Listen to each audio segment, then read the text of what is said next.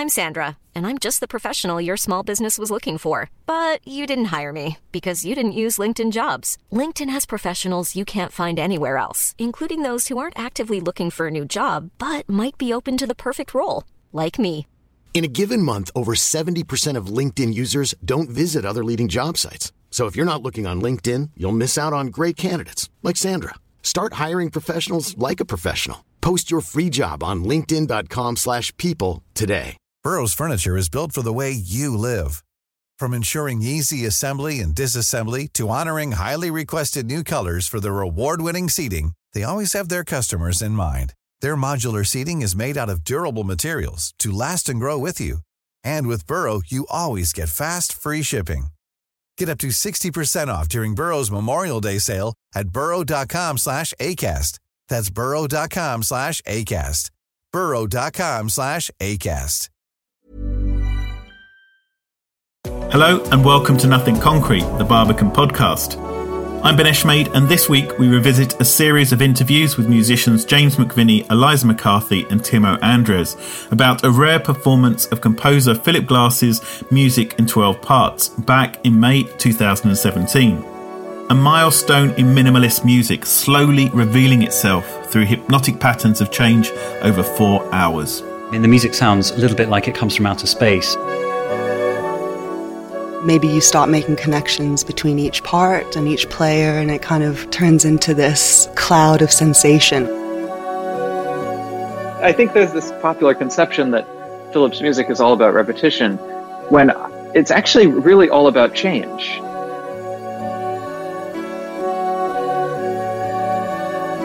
Premiered in 1974, music in 12 parts has only ever been performed by the composers group, the Philip Glass Ensemble, but on May the 1st, 2017, that changed.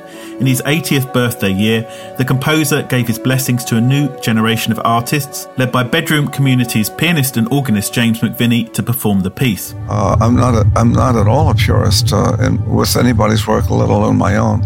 I, uh, music, uh, the currency of music to me can travel easily uh, from place to place and from uh, musical perspectives from one to another. Uh, we've seen that the music of Bach is all around us in every form that you can imagine.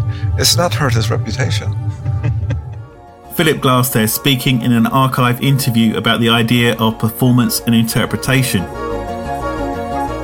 In this podcast, we speak to three of the ten performers. We begin with James McVinnie, followed by pianist Eliza McCarthy, both of those recorded in London, and then the composer pianist Timo Andres, who joined us from New York on Skype. James started with what we could expect from this music marathon.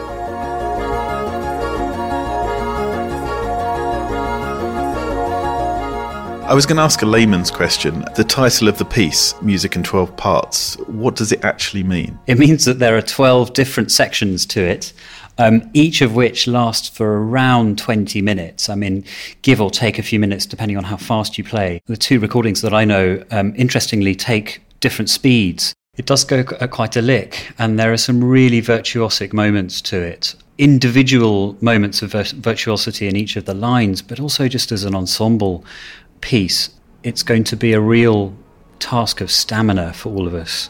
Um, so the whole thing lasts for around four hours. And the music sounds a little bit like it comes from outer space. I mean, it's this kind of really other music.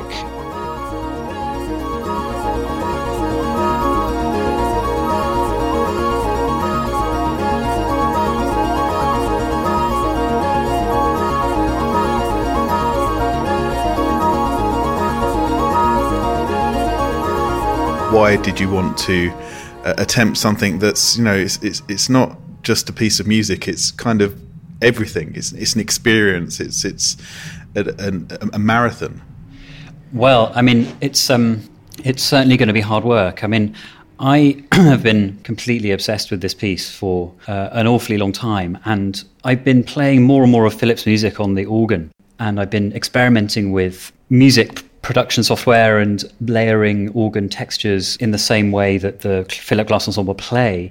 So this kind of this challenge seemed like an inevitable one, really, and in Philip's 80th year, it seemed like a really good uh, moment to try. Who did you choose? I mean, that, that must have been a well thought out process because you need musicians that are like minded, perhaps. Definitely musicians with a sense of adventure and um, musicians who are all willing to take risks. I've really been wanting to work with Timo Andres, uh, the pianist, um, in a performing capacity for ages and ages, and also just coming across like-minded musicians here in London. Um, Eliza McCarthy, this is the first time that uh, I'll be playing with her, um, and also David Kaplan the American pianist as well, who's Timo's duo partner. And then there are some other very close friends that I do make music with um, regularly. Liam Byrne, viola da gamba player, he's going to be lending his talents as well. Um, and then two wonderful members of the European ensemble Stargaze, Maaike van der Linde and Marlies van Gangelen. Maaike plays the flute and Marlies plays the oboe. And Josephine Stevenson is going to be singing here from London, and she's also based in Paris. And then we have Yuki Numata, who's playing the violin.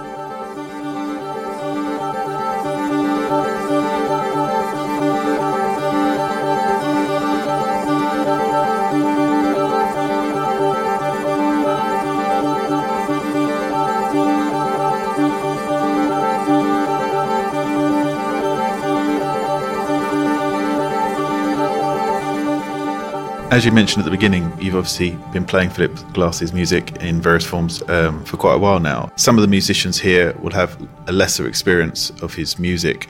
What kind of advice will you give them if they ask?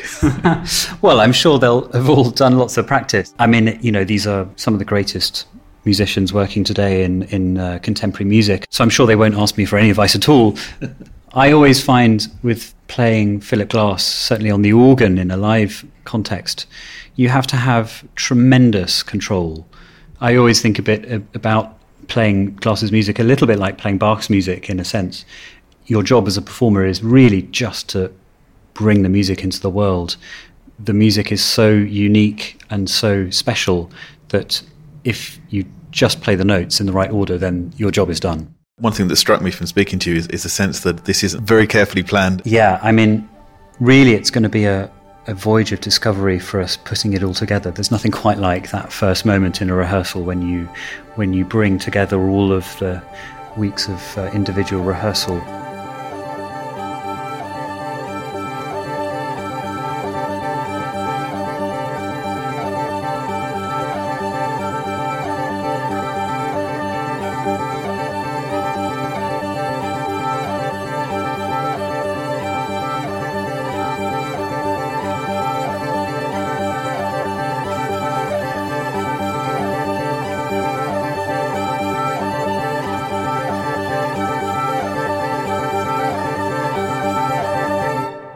Eliza McCarthy.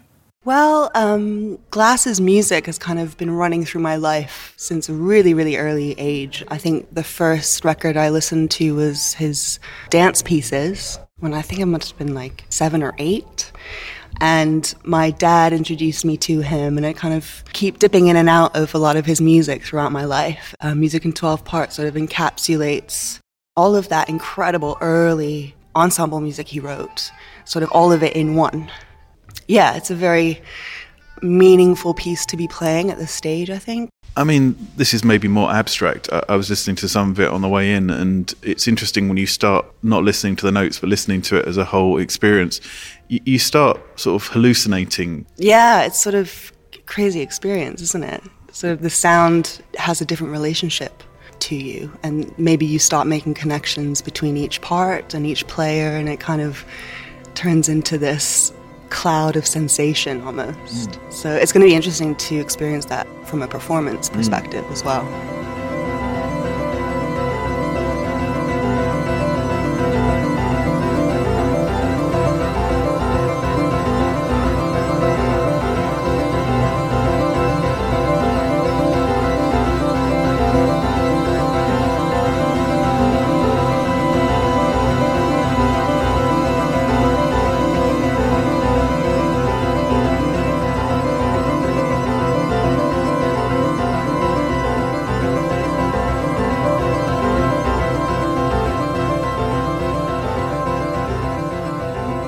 Last time I played some of Glass's ensemble music, the thing you can't really rehearse for is the experience of the adrenaline and feeding into the stamina. I remember getting halfway through an hour long performance going, oh wow, I'm in this. I'm in the middle of this. I can't stop and I can't go back. I've just got to push through. I wish I had more bananas. Um, so there's a lot of kind of chat that goes on in the head. Yeah, a, a, kind of different relationship you have with your body performing and how you listen and how you concentrate. It's almost like a, it's a meditation in that sense. Mm. You're very, very aware of everything that's going on within and without. You often come across um, music written in unusual ways. I think this is written kind of more in a traditional form, but even even so, I mean, is it is it a little bit like mathematics? Oh God, yes, it really is. It can be.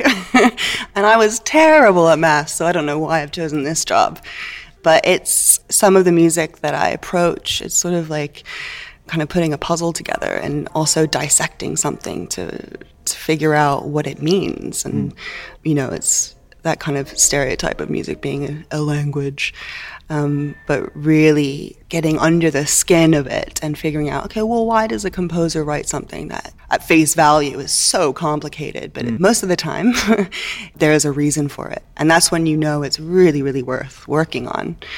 I recently played an ensemble piece by Thomas Adès, and on the face of it, you know, he writes in crazy time signatures, but you really learn that it makes complete sense and it feeds you as a musician and really informs the way you would interpret that piece of music and informs your sound. So you say yes to it and you say, okay, I'm going to spend the hours figuring um, this out and what he means by this and, and really um, do it justice.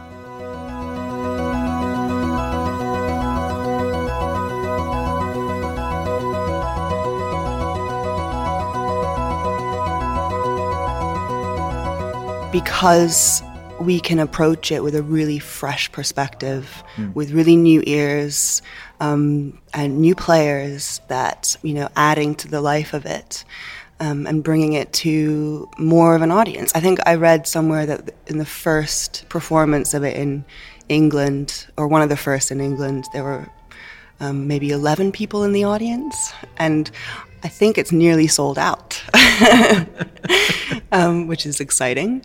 Yeah. Um, yeah, I mean, it's still very, it feels very new. It feels, mm. I mean, Glass has such an incredible following and he's so prolific.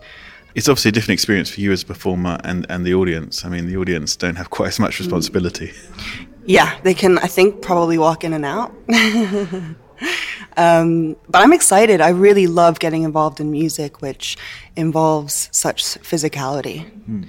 Um, it's really visceral, and and also you have to be so attuned to the other people around you that who are who you're playing with. I guess maybe the fear is being really attuned to an audience as well, and maybe feeling the um, ebb and flow of concentration and listening. Mm. but I'm really excited about that.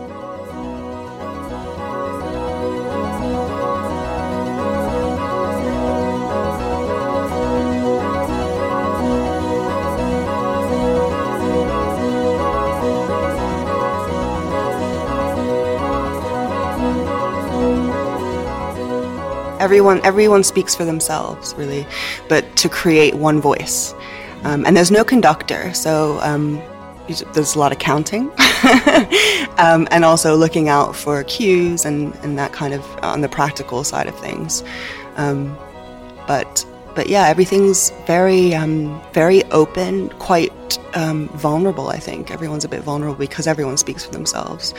Mm each of the voices of the instruments are very um, unique, I guess. And also, we're using keyboards, so there's. Um, I always feel like playing uh, electronic keyboard is is very um, exposing.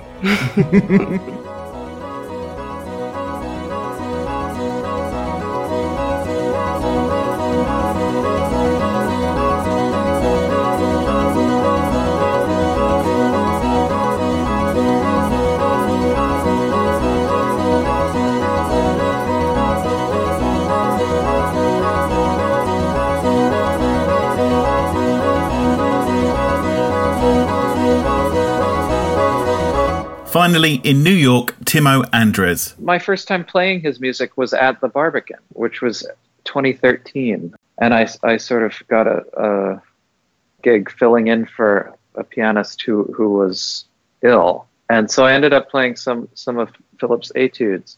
That was sort of my introduction to performing his music.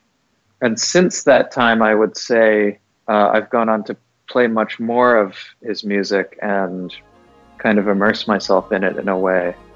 And I, I find that that's often how I, I come to sort of understand and, and process the influence of something is actually by getting my hands on it through performance and, and through, uh, through practice and, and study. I, I think sort of the shapes and processes of his music have made their way in, into my own work in a way in the, over the past uh, three or four years.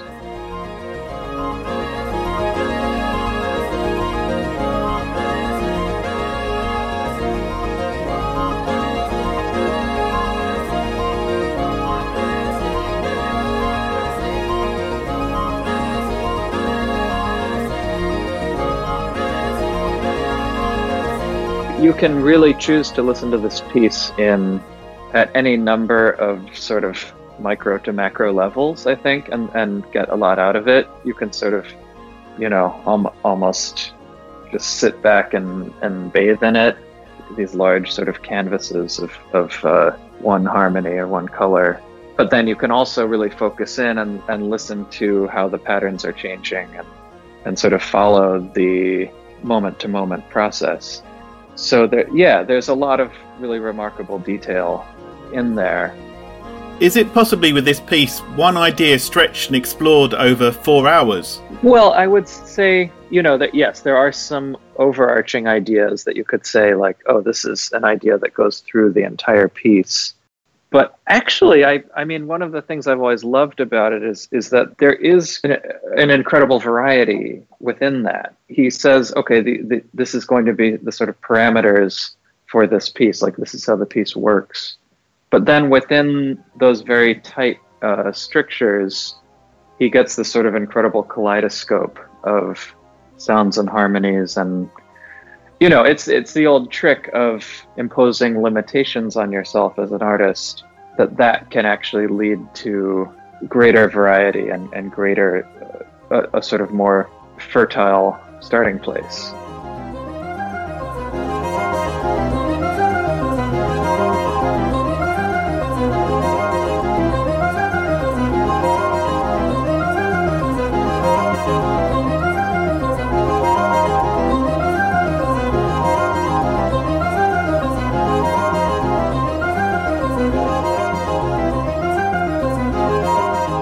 When preparing to perform, do you do much reading or research about the context and history of the music? Well, it's some, that is something that I've uh, immersed myself in for a while. I, have been fascinated with music from that period and, and sort of coming out of that uh, that sort of uh, downtown New York in, in the 60s and 70s. I've come to play a lot of that music and and even to, to know some of the people who were making it, which I, I feel incredibly lucky um, that that's a part of my life. So yeah, it's sort of sort of a combination of you know reading about it, reading about the the sort of scene, um, and also talking to Philip and talking to people in Philip's ensemble who've been playing the piece over the past few decades. There's a real sense of like inherited tradition because there there's this very specific performance tradition associated with it that the group has developed over the over the years. It's as as much an oral tradition as like anything in in the quote unquote classical music world because the score it's there there is a score but it it it only communicates like certain aspects of the way the piece works there ha- there has been a lot of back and forth and I anticipate there will be much more before the process is over.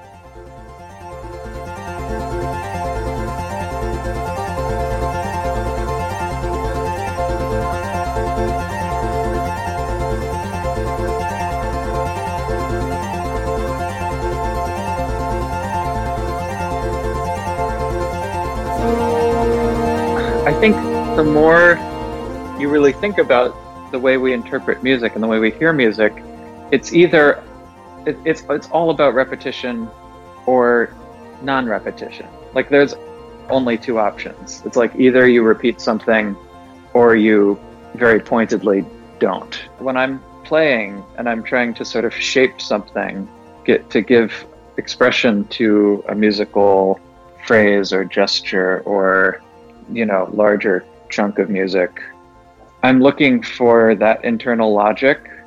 I'm looking for these sort of dichotomies. I'm looking for you know change versus stasis. You know if i'm playing a piece by philip glass or a piece by schumann or a piece by anyone. So i think i think there you know there certainly are qualities to the way that philip uses repetition and the way that Steve uses it, uh, which are very different from each other, I would add. It gets a little, I, think there's this popular conception that Philip's music is all about repetition when it's actually really all about change. Like it's all about focusing on the way, the starkness of it allows you to focus on that change even more clearly.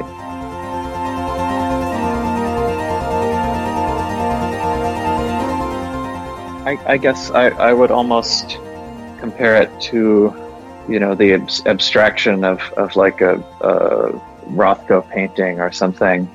You can you can look at it from different things will pop out to different people uh, and and at different times. You know, it's it's incredibly abstract music is is really what it is, and I love that. I mean, I I, I say, you know, most of my favorite music is what I love about it is a degree of, of pure abstraction. And for me, when you're ready to pop the question, the last thing you want to do is second guess the ring. At Bluenile.com, you can design a one of a kind ring with the ease and convenience of shopping online. Choose your diamond and setting. When you find the one, you'll get it delivered right to your door. Go to Bluenile.com and use promo code LISTEN to get $50 off your purchase of $500 or more. That's code LISTEN at Bluenile.com for $50 off your purchase. Bluenile.com code LISTEN. Burrow's Furniture is built for the way you live. From ensuring easy assembly and disassembly to honoring highly requested new colors for their award winning seating, they always have their customers in mind. Their modular seating is made out of durable materials to last and grow with you. And with Burrow, you always get fast, free shipping. Get up to 60% off during Burrow's Memorial Day sale at burrow.com slash ACAST. That's burrow.com slash ACAST. burrow.com slash ACAST. I'm Sandra, and I'm just the professional your small business was looking for. But you didn't hire me because you didn't use LinkedIn jobs. LinkedIn has professionals you can't find anywhere else, including those who aren't actively looking for a new job, but might be open to the perfect role, like me. In a given month, over 70% of LinkedIn users don't visit other leading job sites. So if you're not looking on LinkedIn, you'll miss out on great candidates like Sandra. Start hiring professionals like a professional. Post your free job on linkedin.com/people today. It you know, it's music about sound and harmony and counterpoint and the way that all these things can build a very very large structure the the confidence with which it does that and sort of sort of the inevitability is is what I get emotionally from the piece. I mean, it's a very on on a certain level, it's a very unemotional piece. It's very unemotional music. It's very sort of it's very methodical and precise and you know there's no, there's no room for for the sort of romantic quote unquote interpretation that you would find in in a lot of uh, classical chamber music but when you experience all of that planning, all all of that sort of careful craft piled on top of each other, it I don't know. It's it's almost like the the feeling I get looking at a, a massive, beautiful cathedral or something, or or like so, you you get a sense of this kind of massive human achievement is is almost greater than like oh listen to my emotional journey of an artist you know it's not really about that.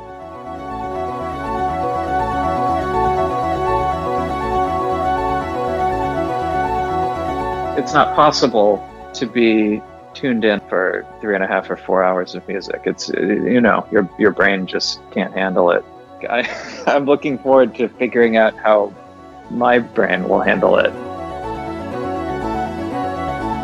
You'll be able to, you know, as an audience member, you'll be able to really see how a performer deals with playing something for such a long time, which can be quite interesting. Mm. Um, so it's so that's another part of the performance. So it's not just the sound of it. Otherwise, you know, you go and stick it on your record player, but being in being part of a live performance be really interesting. I mean, I remember when I first heard Einstein on the beach here at the Barbican in 2012. I mean, that, totally, totally changed my life. I'd never imagined that I would be feeling that way about um, anything. Yeah, it's very exciting for, for me to be doing this from a personal perspective. Yeah.